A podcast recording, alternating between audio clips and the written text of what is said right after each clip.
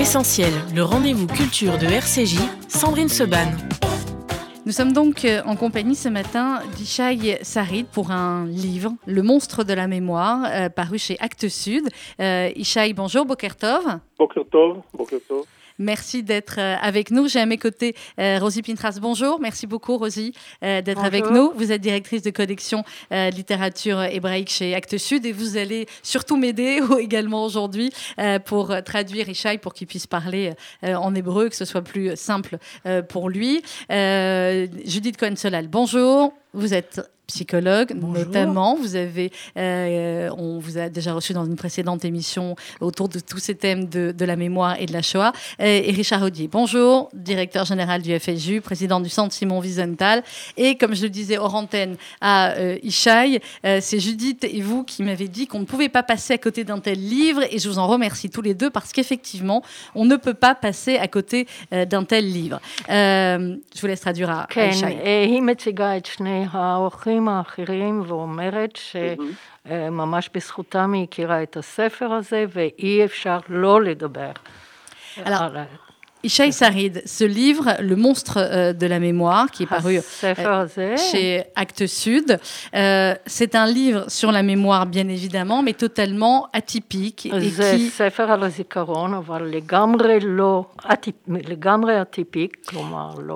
qui... et qui raconte, et qui raconte cette expérience euh, vécue de voyage. Ah, euh, Auschwitz. Mm -hmm. euh, une, un voyage finalement qui généralement est souvent raconté, mais euh, absolument pas raconté de cette manière-là. לעתים קרובות מסופר עליה, אבל בכלל לא בצורה כזאת. Pourquoi vous avez voulu le raconter comme cela? למה רצית לספר את זה בכיוון הזה, בצורה כזאת? אני במשך הרבה שנים חיפשתי את הזווית הנכונה לכתוב על השואה. Pendant des années, j'ai cherché le bon angle de narration sur la Shoah. והיה לי ברור שאני לא רוצה להמציא סיפור דמיוני על השואה. Et il était clair pour moi que je ne voulais pas inventer une, une histoire imaginaire sur la Shoah. וחיפשתי את הסיפור הנכון כדי לתאר בו את האופן שבו ישראלים מתמודדים היום עם הזיכרון. Et j'ai voulu chercher la forme de narration qui rendrait compte de la manière dont les Israéliens vivent aujourd'hui la Shoah. ואז נסעתי ב-2015, נסעתי לשבועיים למחנות בפולין. Et donc en 2015, j'ai fait un voyage au bon, camp de concentration en Pologne.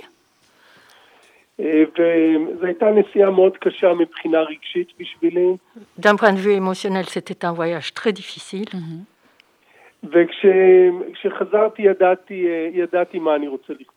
Et une fois de retour, j'ai su ce que je voulais écrire. Alors, ce que vous avez écrit, euh, Ishaï Charit, c'est euh, ce monstre de la mémoire, c'est cette lettre. Euh, en fin de compte, c'est rédigé sur la forme d'une lettre adressée euh, au président Yad Vashem. Et, euh, et Mesakem était un... Mm -hmm. Et c'est ce que je disais, euh, effectivement, c'est euh, la manière dont vous le racontez, ça brise un certain nombre, euh, on va dire, de, de, tabous, ou en tout cas de, de manières de voir la mémoire et de manières de voir ces voyages qu'on a aussi bien en Israël qu'en diaspora. אתה שובר בכלל בנרטיב שלך, אתה שובר את המוסכמות על הנושא ובכלל על כל המבט על השואה. אני, אני, קודם כל הספר הזה נכתב מלב שבור. Le livre a été écrit avec un cœur brisé. כי, כי, ה, Pourquoi? כי, השואה, כי השואה היא בשבילי לפחות היא פצע פתוח עדיין. Parce que pour moi la Shoah est encore une blessure ouverte. זה לא דבר שיש לו פתרון, וזה לא דבר שהוא ניתן איכשהו להשלים איתו. C'est une situation sans solution, une situation avec laquelle euh, qu'on ne peut pas surmonter. וגם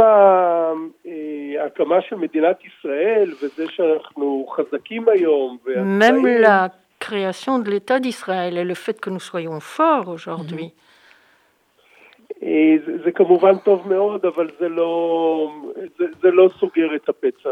C'est très bien, mais ça ne cicatrise pas, ça ne ferme pas la blessure. ולכן אני, אני כתבתי על, על הפצע הפתוח, אני כתבתי על, על הדברים שהם עדיין, מקומות שהם עדיין מדממים. J'ai écrit sur la blessure encore ouverte, sur les points qui sont encore saignants. וגם על האופן שבו אנחנו לא ממש מצליחים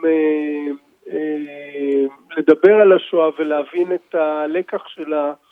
Et, et, et, aussi euh, la manière dont nous ne comprenons pas encore aujourd'hui la Shoah et dont nous n'arrivons pas encore à en tirer des leçons.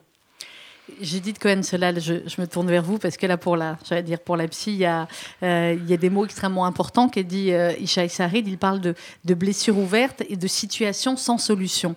Finalement, c'est en l'écoutant que je me rends compte qu'on n'a jamais envisagé la Shoah comme ça, une situation sans solution et donc sans possibilité de transmettre ou de ne pas transmettre Vous qui avez, je sais, aussi beaucoup euh, aimé le livre, qu'est-ce que, qu'est-ce que vous en pensez Qu'est-ce que vous auriez envie de dire à, à Ishaï par rapport à ce qu'il vient de dire sur cette blessure et cette situation sans solution je, je, ça m'a fait penser donc à. On va juste demander à, à Rosie après de traduire vos, vos propos aussi. היא שואלת את הפסיכואנליסטית מה היא חושבת על הפצע הפתוח שאמרת ועל החוסר פתרון.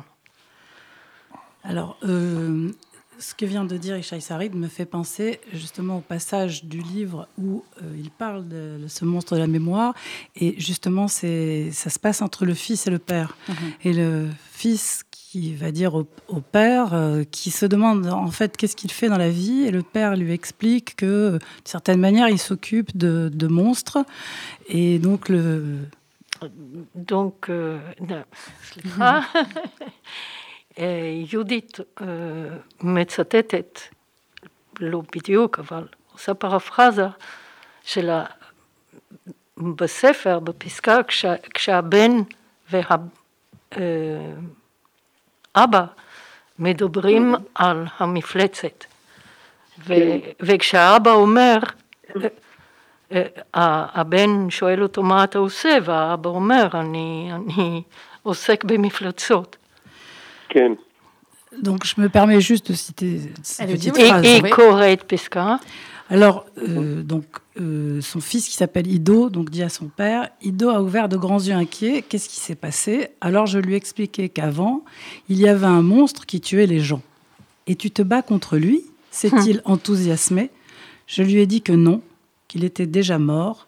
Et pour que les choses soient bien claires, j'ai ajouté, c'est un monstre qui vit dans la mémoire. Et je pense qu'il y a là, en résumé, la réponse à ce que vous venez de dire, c'est-à-dire mmh. euh, à la fois ce qu'on appelait avant l'indicible, puisqu'on ne dit plus ça, on a beaucoup dit que la Shoah c'était indicible, alors mmh. qu'on en disait quand même on quelque dit. chose. יהודית, אחרי שהיא קראה את הפסקה על מפלצת הזיכרון שישנה בזיכרון, היא מדברת עכשיו על כל השנים האלה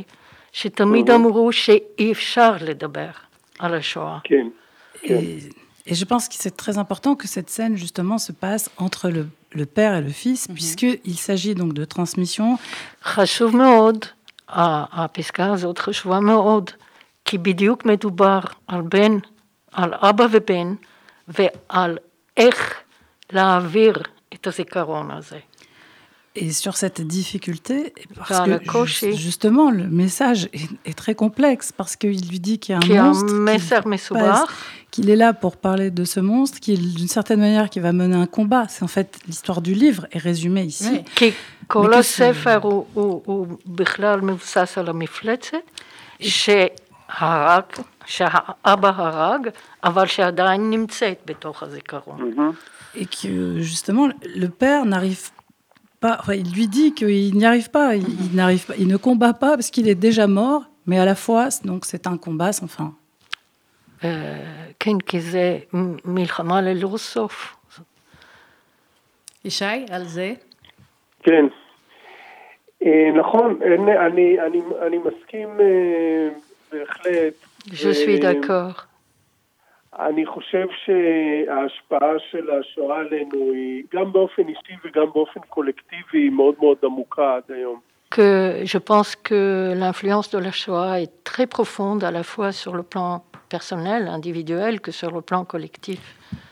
Juste אני חושב שאנחנו אנחנו כל הזמן, אני, אני אדבר על עצמי, זה, זה, אנחנו כל הזמן צריכים להיות דרוכים, אנחנו כל הזמן צריכים להתכונן. je vais, je, je, vais parler de moi-même. Nous sommes tout le temps sur nos gardes, tout le temps tendus, prêts à la catastrophe qui va s'abattre sur nous. אסור לנו אף פעם חס וחלילה להפגין איזושהי חולשה, כי אם נהיה חלשים אפילו לרגע, אז מי יודע מה עלול לקרות. Nous n'avons pas le droit d'être un seul instant faibles, parce que si nous sommes faibles, allez savoir ce qui va nous arriver. Euh, ce qui est très important, c'est que dans ma pratique analytique, là pour le coup, euh, bah, quand euh, on rencontre des enfants qui sont, alors aujourd'hui, on n'aime pas dire première génération, deuxième génération, on n'a finalement pas trouvé autre chose. Et on s'aperçoit que dans la troisième, quatrième génération, il y a des stigmates qui se transmettent. Et que, voilà, et qu'il y, a des, il y a même des études qui ont été faites euh, qui montrent que, euh, que, la sensibilité à certains événements qui arrivent sont, mm -hmm. est beaucoup plus élevée et on le fait avec des techniques. הרגישות היום של הדור הזה, של הדור שלישי רביעי על אירועים, היא הרבה יותר גבוהה. que la moyenne. מהממוצע. Ishaï Sarid, dans le, dans le livre, euh, Le monstre de la mémoire, il y a euh, tout ce regard, je l'ai dit, sur ce voyage euh, à Auschwitz euh, et tous ceux qui l'ont fait et qui l'ont fait dans les, ces circonstances-là avec des adolescents. שמלווה את כל אלה שנוסעים לאושוויץ, במיוחד הנוער כמובן ont parfois ressenti euh, certaines choses que vous décrivez dans le livre, mais euh, n'ont pas osé le dire et encore moins l'écrire parce que euh, on va dire que ça ne correspondait pas à euh, ce qu'on pouvait euh, s'imaginer euh, comme étant la mémoire et ce qu'il fallait dire ou faire dans ces circonstances. אני אסכם. יש לך מבט על כל אלה שנוסעים לשם, שחושבים אולי, או שחשבו אולי את כל מה שכתבת, אבל, או חלק ממה שכתבת, אבל לא העיזו להביע את זה בצורה כזאת, ואתה כותב את מה שלא נאמר מצידם עד עכשיו. נכון, אני, אני כותב גם, אני כותב את, זה, זה היתרון של ספרות דרך אגב, שאפשר לכתוב בה דברים גם שהם לא נעימים והם לא... C'est l'avantage de la... קשה לומר אותם. littérature, de pouvoir écrire des choses qui sont désagréables. Et qu'on ne dit pas, qu'on ne peut pas dire. Euh, Richard Audier, on a souvent parlé sur cette antenne, notamment pendant la, la semaine qu'on a consacrée à, à, la gestion de la mémoire, justement à ces, à ces voyages. Euh, vous, pourquoi est-ce que, je reprends le titre de l'émission, pourquoi ce livre de Ishaï Sarid est essentiel et pourquoi finalement il l'a euh, déconstruit et apporté des choses encore nouvelles à, à, à, cette transmission de la mémoire? Mahidouche. שהבאת בכלל בנרטיב של השואה, ואיך ה-deconstruction שעשית בכלל בנרטיב הזה. Alors, je, je, vais redire pour les auditeurs le, le, titre du livre, comme ça je refais de la publicité pour que tout le monde entende bien. C'est Ishaï Sarid, Le monstre de la mémoire aux éditions Actes Sud, qu'il faut lire parce que ce livre pose des questions. הספר הזה מביא שאלות, מעמיד שאלות. Et en fait, ועושה פרסומת טובה et là, si je réagis en tant que président du Centre Simon Wiesenthal, où j'ai fait beaucoup d'accompagnement de groupes euh, sur ces lieux. אני מגיב גם כנשיא המרכז שמעון ויזנטל, ונסעתי המון פעמים, ליוויתי קבוצות לשם. Et comme Ishaï, on a le même âge à peu près. ויש לנו בערך אותו גיל עם, עם ישי. Ou comme son personnage dans le או, livre. או כמו הדמות שלו. Euh, J'aurais aimé écrire son livre parce que j'explose de ses voyages et je pense qu'on en a fait un très mauvais usage. הייתי רוצה לכתוב את הספר שלו, כי מתפוצצים ממש אחרי הנסיעות האלה, ועושים שימוש מאוד מאוד לא טוב של הנסיעות האלה. Et c'est vrai qu'il y, a un, euh, le, le, il y a un mélange des genres entre la mémoire, entre l'action, l'inaction possible, comme le disait euh, L'action et la non-action possible pour battre ce monstre.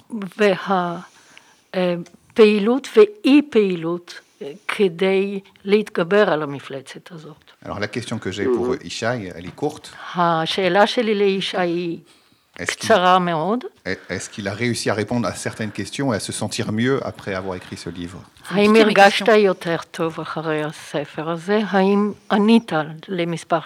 Moi, je me sens mieux après l'avoir lu, son livre.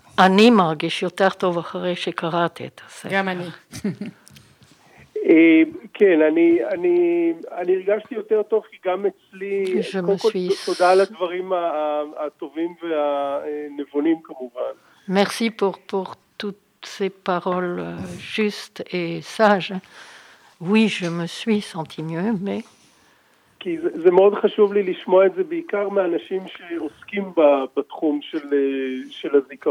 Ça m'apporte beaucoup de l'entendre de la bouche de gens qui s'occupent de la mémoire.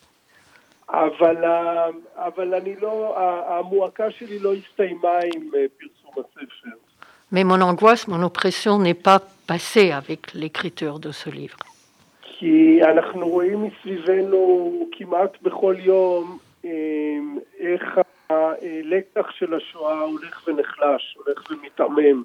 Euh, parce que nous voyons autour de nous tous les jours comment euh, la leçon de la Shoah s'amoindrit et s'affaiblit.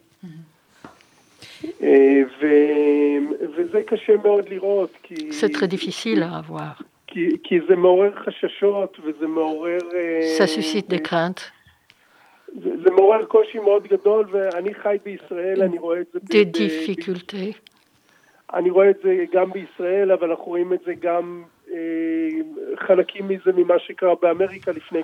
Nous le voyons en Israël et nous le voyons ailleurs, comme ce qui s'est passé récemment aux États-Unis.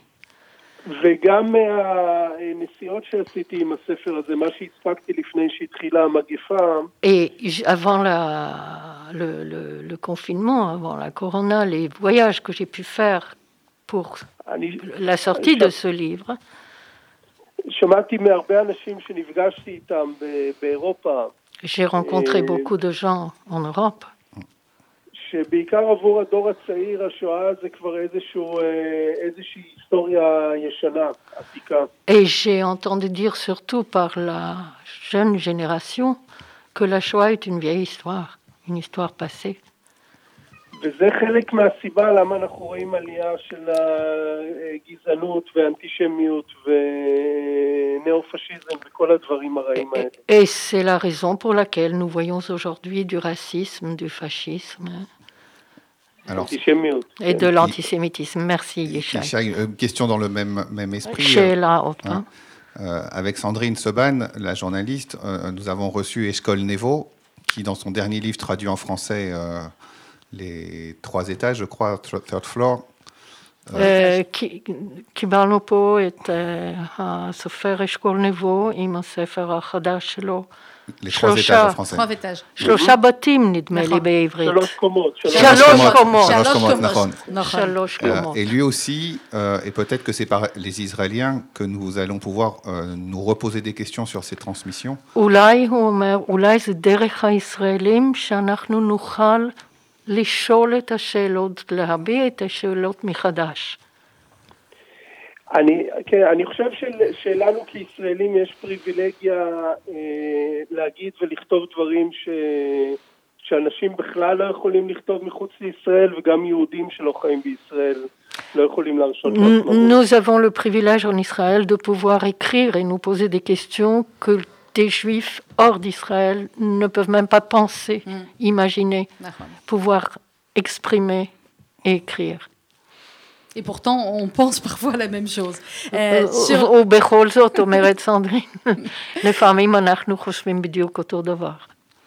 כן, נכון, אבל אני חושב, תראו, זה מעניין, כי גם כשאני נמצא עם הספרים שלי בחוץ לארץ, quand je me trouve en... אני פתאום מרגיש שאני צריך להגן על ישראל ועל היהדות, כן. זה פתאום אתה נכנסים שיקולים נוספים לעניין.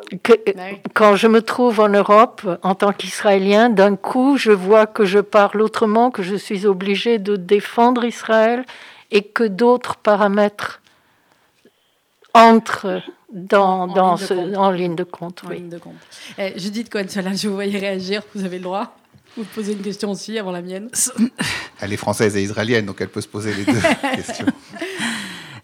C'est vrai que ce livre m'a beaucoup parlé parce qu'il se trouve que j'ai suivi à un moment donné, en étant étudiante, la formation de guide Ayad Vashem. J'ai été studente, et était euh, מדריכה. מדריך, תודה רבה לכם. מדריכה ביד ושם. Et euh, ensuite, Richard a beaucoup accompagné de, de voyages. Et il est vrai que j'aimerais bien qu'on qu parle de ce qui est évoqué dans le livre. C'est la fascination qui, est, qui rentre en jeu dans ces lieux-là, avec laquelle il faut nécessairement euh, négocier. En soi-même. היא הייתה רוצה שתדברו ביחד על, ה, על הצד המהפנט, ה-fascination, אני לא מוצאת את, את המילה האנליטית בעברית, כן? כן? שיש גם בנושא הזה. Oui, parce que c'est quand même très évoqué dans le livre, et en cela, c'est assez כי אתה מאוד כותב על זה.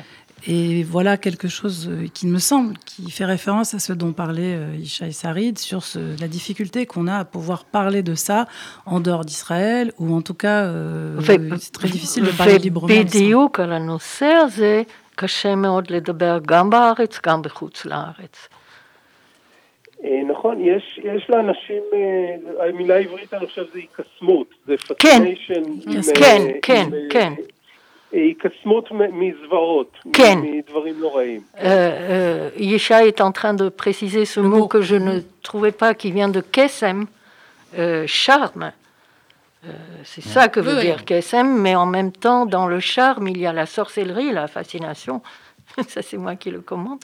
Euh, si je peux dire, si je peux préciser, c'est pas juste l'oracle, enfin non, c'est pas juste euh, pour les choses euh, euh, noires, parce que comme il dit Devarim Rahim, mais aussi pour les, les, personnes, pour les Allemands en fait. Euh, Judith Metzayenet, c'est Yesh Gam, Haik, Smut Azot, Azot, Legabei, Hagermanim. Et, et לא רק לגבי העובדות. Voilà, et je complète la question de Judith avec la, la, la différence Sandrine entre, ce que pense, voilà, la différence entre le, les Polonais et les Allemands, finalement, en tout cas ce qu'en pensent les jeunes. וגם בספר מה חושבים הצעירים וגם הפולנים והגרמנים. נכון, הגרמנים לא מתאימים, הגרמנים כמעט לא נמצאים היום בתור, בסיפור שאנחנו, זאת אומרת, כמובן שצעירים יודעים שהגרמנים אחראים לשואה, ויודעים מי זה היטלר וכולי וכולי. Oui, euh, c'est l'une des thèses principales du livre mm -hmm. que, que Yeshai nous rappelle. Euh, les Allemands ne sont presque pas présents ouais. euh, dans, dans ce narratif de la Shoah. Les jeunes savent tout à fait bien que c'était les Allemands et Hitler, mais אבל במובן הרגשי הם לא תופסים את הגרמנים כבד גיא. זאת אומרת, היום הגרמנים, אין לישראל, רוב הישראלים אוהבים גרמנים. Voilà. Mais, mais les jeunes euh, ne voient pas les, les Allemands comme bad guys, comme de, des personnages négatifs. Et aujourd'hui, on aime les Allemands en Israël. On pourrait dire peut-être que le mot nazi permet justement de recouvrir la question des Allemands. יהודית אומרת שהמילה נאצי מכסה, מכסה, מחפה על הגרמנים. נכון, ולכן בספר אני קראתי להם גרמנים. תשימו לב, אני לא השתמשתי כמעט במילה נאצים, זה כמעט תמיד גרמנים שם. Voilà, dans le livre dit Chaisserit, il précise, je n'ai jamais dit les nazis, je dis les Allemands. Les Allemands. Vous tenez à chaque fois... Parce que c'est en même temps ce que c'est que c'est ainsi que les Allemands se désignent même. Il, le dit dans le livre, euh, je, vais, je vais faire le travail de Sandrine de le lire, mais le passage. Il Richard Pourquoi avez-vous tant de mal à haïr les Allemands? Moi, c'est cette question qui m'intéresse. Lama atta atem kokar. Vous avez du mal à haïr les Allemands Moi, c'est cette question qui m'intéresse. Lama kokar קשה לכם לשנוא את הגרמנים? זה מה שמעניין אותי, הוא מצטט אותך. נכון, כי בעיני, תראו, אי אפשר להתווכח עם הדבר הזה. אי אפשר, pas... זה לא דבר שאפשר לשנות אותו. On peut pas débattre d'une telle question. On peut pas débattre. Voilà. C'est l'intérêt du livre, c'est qu'on se pose des questions, et c'est la, la, la beauté de ce livre. הוא אומר שזה היופי של הספר, כי אי אפשר להתווכח. אפשר לשאול שאלות. נכון, ובעיני ישראלים היום, בעיקר ישראלים צעירים, גרמניה מסמלת את כל הדברים שהם היו רוצים להיות. Aujourd'hui, pour la jeunesse israélienne, euh, l'Allemagne représente tout ce qu'ils aimeraient être. Et justement, euh, Ishaï Sarid, comment est-ce que la jeunesse israélienne a réagi euh, à ce livre Et j'ai envie de dire, on sait qu'il y a certains livres qui sont étudiés à l'école en Israël, au collège ou au lycée sur la mémoire. comment est-ce que la jeunesse israélienne, et ceux peut-être qui ont vécu ces voyages-là et qui les vivent toujours, ont réagi par rapport au livre על הספר הזה, שאלה ראשונה ושאלה שנייה, איך הנוער שנסע לאושוויץ, למחנות, הגיב לנסיעה. אז זה, זה דבר מאוד מעניין, כי אני, אני קיבלתי המון המון תגובות מ... גם ממדריכים של מדריכים את המסעות האלה. Aussi bien des guides qui ont accompagné ces voyages. וגם, וגם מצעירים שנסעו בהם. Que des jeunes qui ont fait le voyage. וחלקם אמרו לי שזה השלים להם את הדברים שהיו חסרים להם במסע הזה. Une partie a dit que ça leur a permis de compléter des, des morceaux manquants de puzzle dans leur esprit. ומה שהפתיע אותי במיוחד זה שאני אני קצת חששתי שמדריכים יכעסו על הספר הזה. Et ce qui m'a surpris, euh, en un premier temps, j'ai cru que les, guides seraient en colère contre ce livre. Et presque sans exception, euh, j'ai échangé beaucoup avec des guides.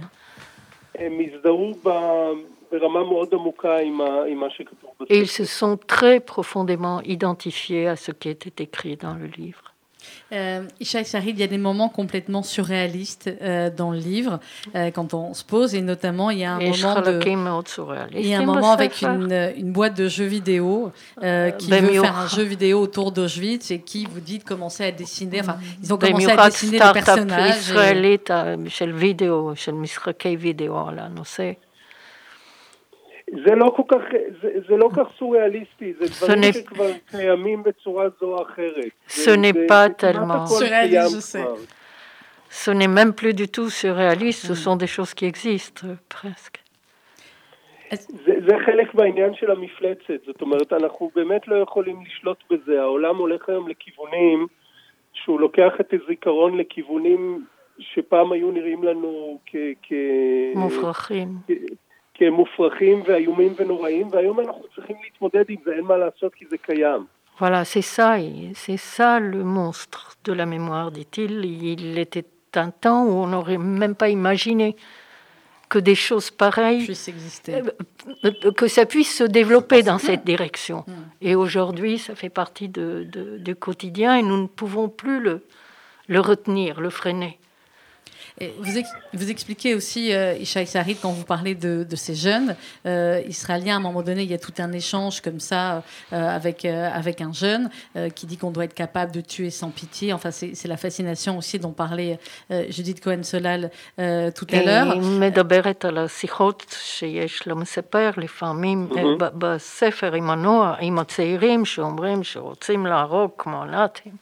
Et vous parlez de, dit la force, rien que la force, sans morale, sans façon, sans hésitation. C'est écrit de manière très dure, ça aussi, C'est כתוב בצורה מאוד דרסטית. תראו, היו, ב, היו בימים האחרונים התפרעויות גדולות של, בשבועות האחרונים התפרעויות גדולות של אנשים דתיים. כן. לא, il y a... מכל, מיני סוג, מכל מיני סוגים, היה גם בירושלים של מה שנקרא נוער הגבעות. כן. Il y a eu ces derniers jours beaucoup de manifestations et d'émeutes euh, de jeunes dans divers quartiers, dans diverses villes. Les jeunes des collines. וגם היו בימים האחרונים של חרדים בבני ברק ובירושלים. Et les ultra-orthodoxes de Jérusalem et de Bnei Brak. והדבר הנורא שמותר כמובן להפגין, זה בסדר גמור. C'est évident qu'on peut tout à fait manifester. הדבר הנורא אבל... Mais ce qui est terrible, שבכל ההפגנות האלה היו גילויים של אלימות נגד ערבים חפים מפשע שעברו במקרה בסביבה. Mais ce qui était terrible, c'est que il y a eu des pendant pendant les émeutes de la violence manifestée à l'égard d'Arabes mm -hmm. qui ne faisaient que passer dans le coin. ויש לנו והמראה של, של יהודים בכלל ויהודים דתיים מרביצים למכים ערבים. Et, et cette vision de juifs et de juifs religieux qui tapent, qui frappent des arabes, זה דבר נורא, אתה שואל את עצמך, מה, אנחנו לא למדנו כלום, אנחנו שכחנו את מה שעבר עלינו. On se demande quoi, on n'a rien appris, on a, on a oublié ce que nous avons vécu. וזה מביא למסקנה שה, שהמחלה הזאת של, ה, של הגזענות ושל ה, של הגזענות וכל מה שנובע ממנה זה מחלה שאנחנו לא, אין, אין, אין לנו חיסון מפניה. Voilà, et ça nous emmène à penser, à conclure que euh, cette maladie de la, du racisme -hmm. euh, est une maladie pour laquelle nous n'avons pas de vaccin pour le moment. On en revient à, à la situation sans solution. Euh, Richard Audier, Judith Cohen-Solal, je vous laisse un, un, dernier mot, une dernière question à Ishaï, parce que malheureusement le ah, temps presse. Dire, parce que j'ai lu les autres livres de, de Ah, vous avez lu la collection complète. Euh, Au Karagar Métaspharima. Il ne compare pas les choses. Hein, qu'on met, qu'on, parce oui, que la oui, traduction non, et le temps, voilà, euh, Ishaï n'est pas en train de comparer, mais il met des éclairages, mm. euh, en fait, sur, sur des questions, de là encore, sur la notion ouais. de violence. אתה, אתה, קראתי את הספרים האחרים, אומר רישר, אתה לא משווה, אתה מאיר אה, מצבים. חלילה, אני לא משווה. חלילה, חס וחלילה. Oui, je sais bien, c'est pour ça, non, mais je précise pour les... לכן, לכן אני מציין, הוא אומר. לא, לא, זה מסוג הדברים שצריך להגיד אותם כמובן, אתה צודק. Et en fait, juste pour conclure, et, je ne veux pas en dire plus, ce livre, on, on, va le faire travailler pour les, les jeunes des mouvements euh, juifs français qui sont ici, euh... là encore pour euh, ouvrir le champ des questions et pour savoir ce qu'on fait de tout ce... הוא רוצה לעבוד על הספר הזה עם הנוער פה. בהצלחה. אני, ב... אני אשמח מאוד, אני, זה, זה, יהיה, זה יהיה בשבילי דבר נפלא, כי זאת, זאת המטרה בעצם. Ce sera formidable. Je, je, suis très content parce que c'est bien ça l'objectif. C'est l'objectif, clairement. Judith Cohen-Solal Moi, je, je, voudrais dire que c'est vraiment, en effet, euh, je crois que toute personne qui a été à Auschwitz, qui a fait un voyage à Auschwitz, a, ça, a les... été traversée par les sentiments les et les impressions qui sont extrêmement bien traduites dans le livre. Et je crois que c'est pour ça que je suis d'accord avec Richard. לגמרי חווה את מה שכתבת בספר, ואני מסכימה עם רישard. Parce que il y a quelque chose qu'il faut travailler avec les jeunes parce qu'il y a là toutes les complexités mm -hmm. et les euh, nuances, les contradictions et en fait tout ce qui... יש בתוך הספר בדיוק כל המצבים המסובכים שצריך לעבוד עליהם עם הנוער. Ce qui nous permet justement de montrer que c'est pas noir et blanc. Alors je parle pas de victimes et de bourreaux.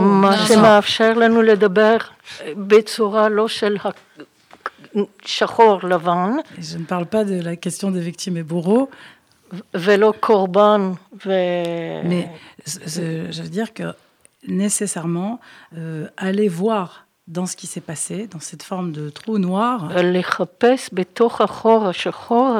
C'est ce trou noir de la mémoire. C'est faire face à un, monstre et la seule manière de s'en sortir, certainement, c'est d'admettre les contradictions, les complexités. Et avec cela, peut-être que c'est euh, apprendre. on peut apprendre quelque chose, en tout cas de soi,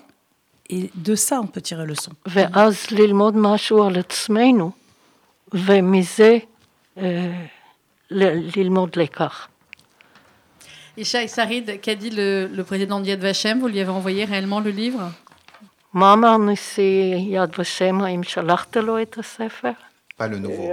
non, pas le nouveau.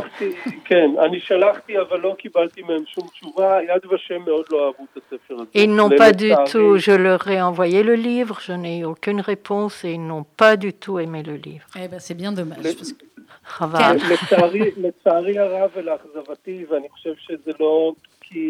À ma grande déception et à mon grand regret. Écoutez, les... גם הפרוטגוניסט, גם המספר שלי וגם אני מתייחסים נורא נורא בכבוד ליד ושם ולתפקיד שלהם. Parce que moi-même et mon narrateur, nous nous comportons de, avec un grand, profond respect à l'égard de Yad Vashem. והם צריכים להיות מספיק בטוחים בעצמם כדי להיות פתוחים גם לביקורת ולדיון. Et ils doivent être suffisamment sûrs d'eux-mêmes pour être ouverts à toute forme de narration et même de critique de mmh. l'institution. Toute forme de narration qui fait, euh, voilà, qui, qui, travaille sur, sur la mémoire. Merci beaucoup, Ishaï Sarid, d'avoir été euh, avec nous. Euh, je n'ai pas dit à quel point ce livre était remarquablement bien écrit, remarquablement bien traduit. Là, je me tourne vers la, Laurence Sandrovitz, vous avez raison, il faut le dire. Rosie Pintras, vous qui êtes la directrice de la, collection littérature hébraïque chez, chez Actes Sud. Todaraba Ishaï, merci beaucoup. Et on espère euh, on espère qu'une fois que, que, vous serez tous vaccinés en Israël, vous pourrez voyager et, venir nous voir en France pour euh, échanger. Euh,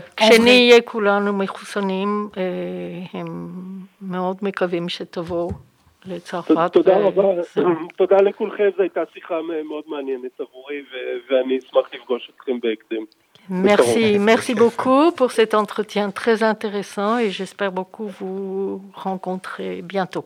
Avec plaisir. Merci beaucoup, Ishaï Sarid. À bientôt. Toda Ishaï. Le monstre de la mémoire, c'est paru donc aux éditions Actes Sud. Rosie Pintras, merci infiniment euh, pour la traduction. Puis merci euh, à Actes Sud, à cette belle maison pour euh, sortir autant de très beaux livres venus d'Israël. Il y a un livre aussi qui vient de sortir, qui va sortir, on en parlera, Nano Chaptai. Vous venez de me l'amener, donc c'est vous qui l'avez traduit, s'appelle Le Livre des Hommes. C'est dans un tout autre domaine, on est bien d'accord, Rosie. Mais voilà, on le lira et puis on en parlera également sur cette antenne. C'est à acheter absolument Ishaï Sarid, Le monstre de la mémoire, paru aux éditions Acte 6, Judith Cohen-Solal, Richard Audier. Merci d'être venus tous les deux m'accompagner et échanger avec euh, Ishaï Sarid. On se retrouve dans quelques instants.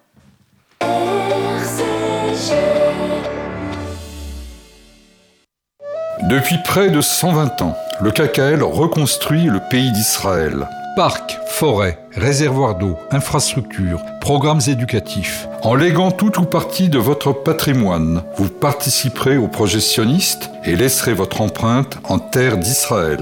Contactez en toute discrétion et sans engagement le KKL et demandez l'INDA. KKL 01 42 86 88 88 01 42 86 88 88 Victor Vince, directeur général du Magen David Adom France. Chers amis, les secouristes du MDA entrent dans la nouvelle étape de leur combat contre le Covid-19.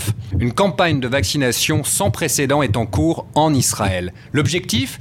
Aider Israël à devenir le premier État au monde à sortir de la crise sanitaire. Les bénévoles du MDA sont sollicités H24 et 7 jours sur 7. Ce déploiement mobilise des moyens importants et vous pouvez les accompagner dans leur mission. Faites votre don au MDA France, 40 rue de Liège, 75 008 Paris. MDA-France.org. Reçu Serfa en retour.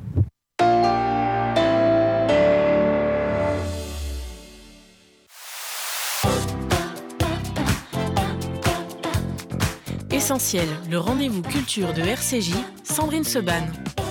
Nous sommes donc ce matin en direct des États-Unis avec euh, Omer Bartov. Euh, Omer, bonjour, good morning. Bonjour. Merci beaucoup d'être avec nous. Thank you so much for being with us. Vous êtes professeur d'histoire européenne à, euh, la Brown University. Vous êtes l'auteur de plusieurs livres euh, extrêmement euh, importants. Euh, un seul, malheureusement, jusque-là, avait été traduit en français. C'était euh, L'armée d'Hitler. Vous êtes l'un des plus grands historiens et connaisseurs de euh, l'histoire de la Shoah. Et on va parler avec vous de ce livre absolument incroyable, Anatomie d'un génocide, vie et mort dans une ville nommée Boukchakch. Je ne sais pas si je le dis bien. Ça vient de paraître aux éditions Plein Jour. Etel euh, Benichou est à mes côtés pour m'aider pour la traduction.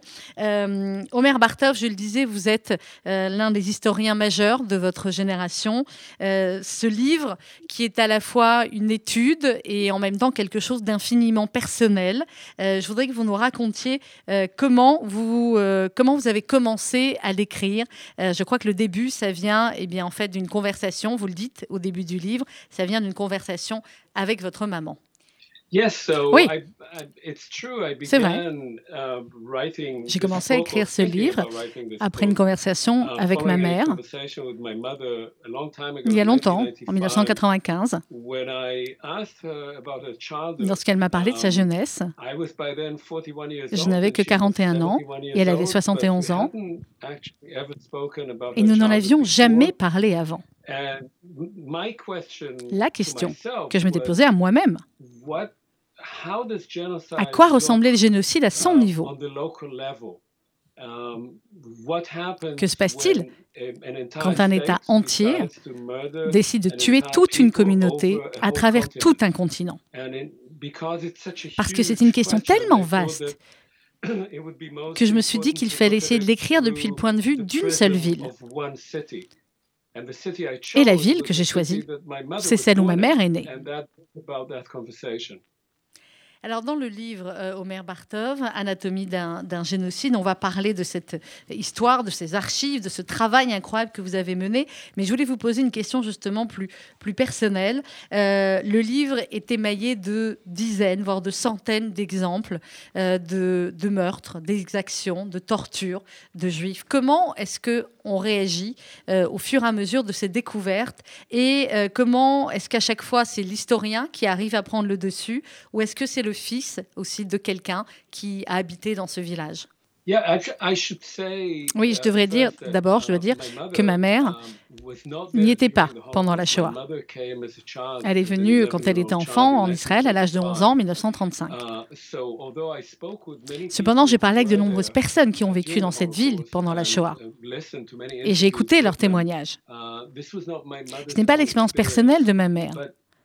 Néanmoins, étant née dans cette ville, cela rend l'histoire plus personnelle pour moi. Ça m'a rapproché vraiment de cet endroit. Et donc, pour écrire ce livre, j'ai dû trouver la balance entre l'aspect personnel et entre la perspective que je devais avoir en tant qu'historien. Mais aussi quand on écrit sur une telle horreur, c'est très difficile de voir ces histoires personnelles exposées au grand jour. C'est l'une des raisons pour lesquelles le livre m'a pris autant de temps à écrire parce qu'à cause de cette guerre au niveau personnel. Je ne voulais pas écrire d'un point de vue externe, car j'aurais perdu le point de vue local du génocide. Donc c'était difficile de trouver le juste milieu. D'un côté, la distance que vous avez prise en tant qu'historien, et de l'autre côté, le vécu d'une personne. Vous dites d'ailleurs au début de, l'étude, au début du livre, Omer Bartov, euh, que vous avez du mal à, trouver euh, au début. Vous dites, je m'étais lancé dans cette quête trop tard. Euh, et pourtant, comment est-ce que vous avez travaillé ensuite pendant 20 ans, je tiens à le, rappeler, pour arriver finalement à, à découvrir toute cette histoire pendant des dizaines, pendant des euh, centaines d'années, euh, pendant plus de 400 ans, en fin de compte, l'histoire de, de Comment vous avez travaillé? Je dirais que ça m'a pris beaucoup de temps. Uh, Parce que j'ai dû réellement me réorienter. En tant qu'historien spécialiste de l'Allemagne, j'ai dû apprendre euh, J'ai dû apprendre vraiment l'histoire d'Europe de l'Est, des Juifs d'Europe de l'Est. J'ai dû apprendre beaucoup de langues différentes, car le livre utilise des documents de neuf pays, neuf langues différentes. J'ai dû d'abord me rééduquer moi-même et accumuler tous les documents nécessaires. La composition du livre a pris plus de temps que ce que j'aurais imaginé. C'est dû à la difficulté que j'ai évoquée précédemment. Comment raconter cette histoire d'un point de vue qui est accessible au lecteur, mais aussi historiquement correct dans le même temps et en même temps donner les différents points de vue des protagonistes. Je ne voulais pas que ce soit seulement un livre avec mon point de vue, mais aussi les différents points de vue des populations et des personnes qui ont habité cette ville avant la Shoah. C'est ça qui est effectivement extrêmement intéressant, euh, Omer Bartov aussi dans le, dans le livre, dans cette histoire, c'est que vous montrez euh, finalement, vous montrez la vie telle qu'elle était à Bukchash et, non pas la mort, même si évidemment on parle de, génocide et, euh, et, de disparition et de meurtre de, milliers de, juifs. Vous montrez la vie et vous dites qu'au début, eh bien, tout le monde vivait ensemble à Bukchash, les habitants polonais, ukrainiens et juifs de cette ville. Vous dites ils ont vécu tous ensemble pendant des et c'est ce qui fait que, euh, eh bien, quand euh, les exactions, les meurtres, le génocide est arrivé, euh, c'était extrêmement surprenant pour certains et que parfois, quand vous l'écrivez aussi, c'était les, les, voisins, les policiers qui connaissaient, qui allaient tuer ceux qu'ils connaissaient. Oui, c'est vraiment le cœur de mon livre. D'un côté, Boukchash et d'autres villes similaires en Europe de l'Est, les populations étaient mixtes. Dans la région de Boukchash, en Galicia, les Juifs ukrainiens ont vécu les uns avec les autres, à côté des autres, pendant des centaines d'années. La première question était comment ce genre de société interethnique et interreligieux, où les gens ont vécu ensemble, devient une société victime de génocide où les gens tuent des personnes qu'ils connaissent personnellement. Et la deuxième question était, quand est-ce que cela a eu lieu? À quoi ça ressemble? Ma première question que je me suis posée à moi-même était quelle était la version des responsables? Des Allemands et des victimes, les Juifs. Mais alors que je commençais à comprendre, j'ai réalisé qu'on ne pouvait pas commencer par la fin. C'est là où le génocide commence. On doit commencer avant le génocide. La population vivait ensemble auparavant. J'ai compris que c'était l'événement social et que le cœur du génocide, qui pour moi dans le livre est le plus important, ce qui m'a fait réfléchir au génocide et à la Shoah d'une façon différente, c'était de beaucoup de façons parce qu'un événement social qui s'était déroulé dans des centaines de villes. Alors dans le, livre, euh, Omer Bartov, euh, vous, euh, vous racontez énormément de détails sur la ville, sur ces personnes qui en ont vécu, et c'est ce qui fait aussi que c'est extrêmement touchant et, poignant. et vous parlez d'Agnon, le, prix Nobel, l'écrivain, qui était né là-bas à Boukchash en 1887. Peu de personnes le, le savaient. Oui, bien sûr.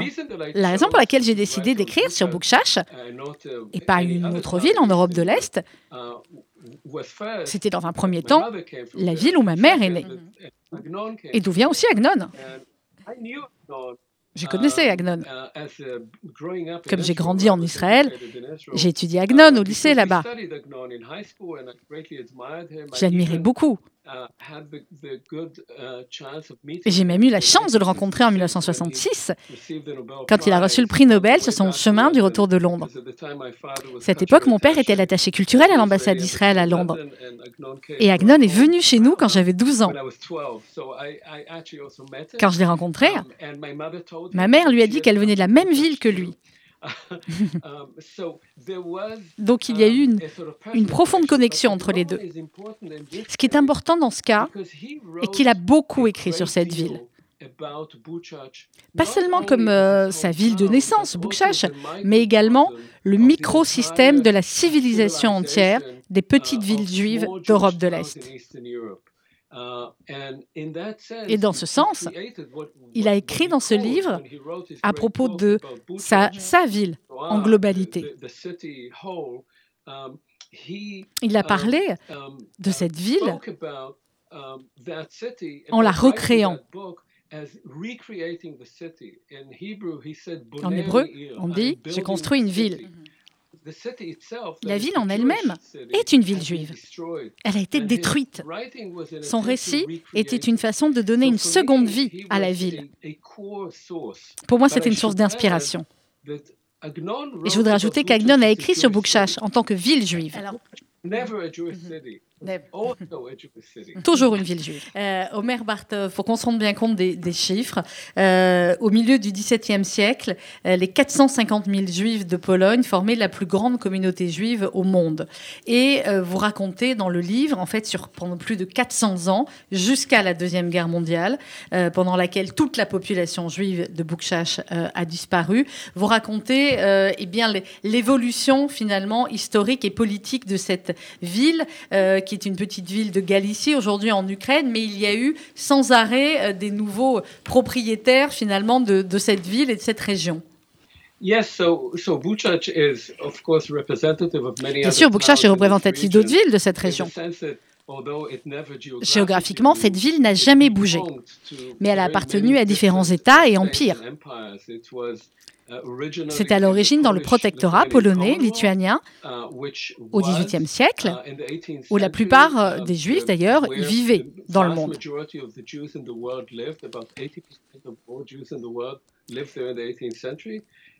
C'est ensuite devenu l'empire hongrois-lituanien, après la première séparation de la Pologne en 1772. Et après la Première Guerre mondiale, c'est devenu une ville de Pologne. Entre les guerres, c'était occupé par les soviétiques et ensuite par les Allemands pendant la Seconde Guerre mondiale. Et après la Deuxième Guerre mondiale, c'est redevenu une ville sous le régime soviétique hongrois. Depuis 1991, la ville fait partie de l'État indépendant d'Ukraine. La grande différence est que pendant la Deuxième Guerre mondiale, ce genre de melting pot ethnique, religieux et de culture a disparu. Après la Seconde Guerre mondiale, c'est devenu une ville uniquement ukrainienne, une ville qui a gardé très peu de souvenirs de ce qui s'était passé avant historiquement. Alors, ce que vous expliquez aussi, Omer Bartov, dans, dans ce livre, euh, et c'est ce qui à chaque fois est extrêmement euh, euh, touchant, c'est l'importance pour les Juifs de Boukchash, quel que soit leur, leur niveau, on va dire, de vie, l'importance de l'éducation et, et, la manière dont ils prenaient à cœur l'éducation que recevaient leurs enfants à l'école. Ça, c'est quelque chose finalement qu'on retrouve eh bien, dans toutes les communautés juives du monde, quels que soient les âges, quels que soient les siècles et quel que soit le, le niveau euh, euh, j'ai envie de dire, de, de, privation auxquelles ils étaient soumis. Oui, c'est vrai. Il y avait une progression de l'importance uh, donnée à l'éducation dans la communauté juive. Uh, Et la nature de l'éducation a énormément changé à partir de la fin du 19e siècle. Cette communauté encore religieuse s'est ouverte à l'influence extérieure. Ce qui est intéressant à Bouchash, c'est que le lycée est le centre pour être éduqué sur le monde extérieur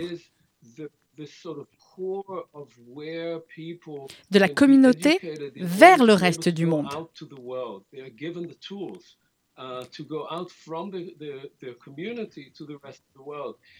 Mais cette éducation est largement contrôlée uh, par le nationalisme polonais. L'école est également l'incubateur du nationalisme. Le nationalisme est également déclencheur de violence entre ces trois groupes ethniques.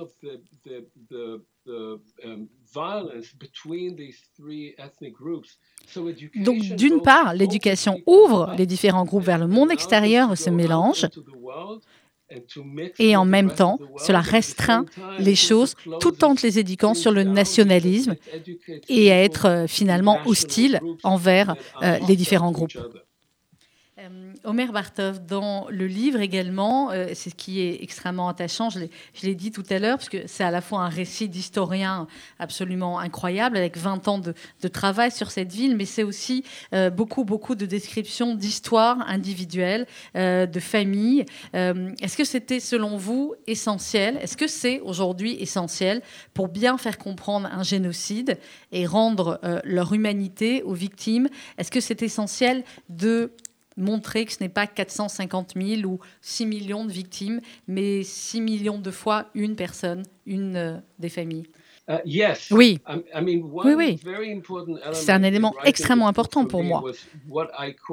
C'était de donner une voix à cette ville, de laisser la population de cette ville s'exprimer. Uh, et spécifiquement, spécifiquement, quand on écrit sur un génocide, le problème est le déroulement du génocide. Et on oublie l'humanité des personnes qui ont vécu dans cette ville. Je voulais faire entendre la voix du peuple. Pas seulement les victimes, mais aussi les spectateurs et les coupables. Je voulais donner une dimension globale à ce qui s'était passé là-bas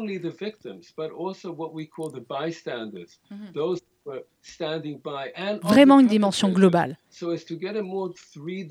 et de voir à travers leurs yeux, et pas seulement d'après la narration que j'ai pu écrire pour eux.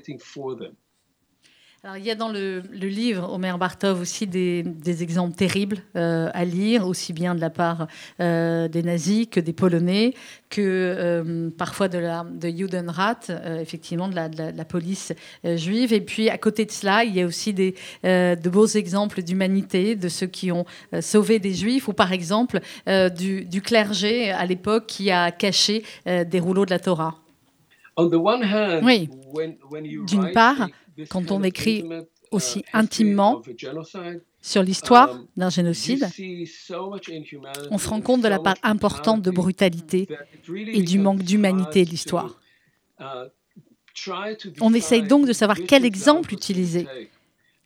Mais d'un autre côté, ma ligne conductrice, lorsque j'essayais d'écrire ce livre, il y avait beaucoup, beaucoup d'informations à trier. J'essayais principalement de trouver des cas où à la fin il y avait un rayon d'espoir, ou quand ils avaient la possibilité de faire un choix. Car dans un génocide, il est rare de pouvoir choisir. Les gens ont toujours fait des choix. Et certains ont même fait le choix de sauver d'autres personnes. Ça a même pu évoluer avec beaucoup de violence, notamment, en ayant du sang sur leurs mains. Mais il y avait des cas où des gens ont fait des choix. Et ces choix nous apprennent que l'on a toujours le choix, mais également qu'on ne peut pas regarder l'angle de l'histoire seulement sous la brutalité. On peut également la regarder avec un rayon d'espoir et d'humanité pour les survivants. Le fait de savoir qu'ils ont été sauvés par quelqu'un, c'est crucial. C'est crucial pour eux.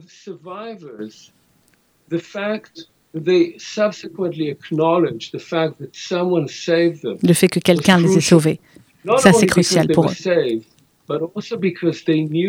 Mais aussi parce que comme ça, ils savent que quelqu'un a voulu les sauver.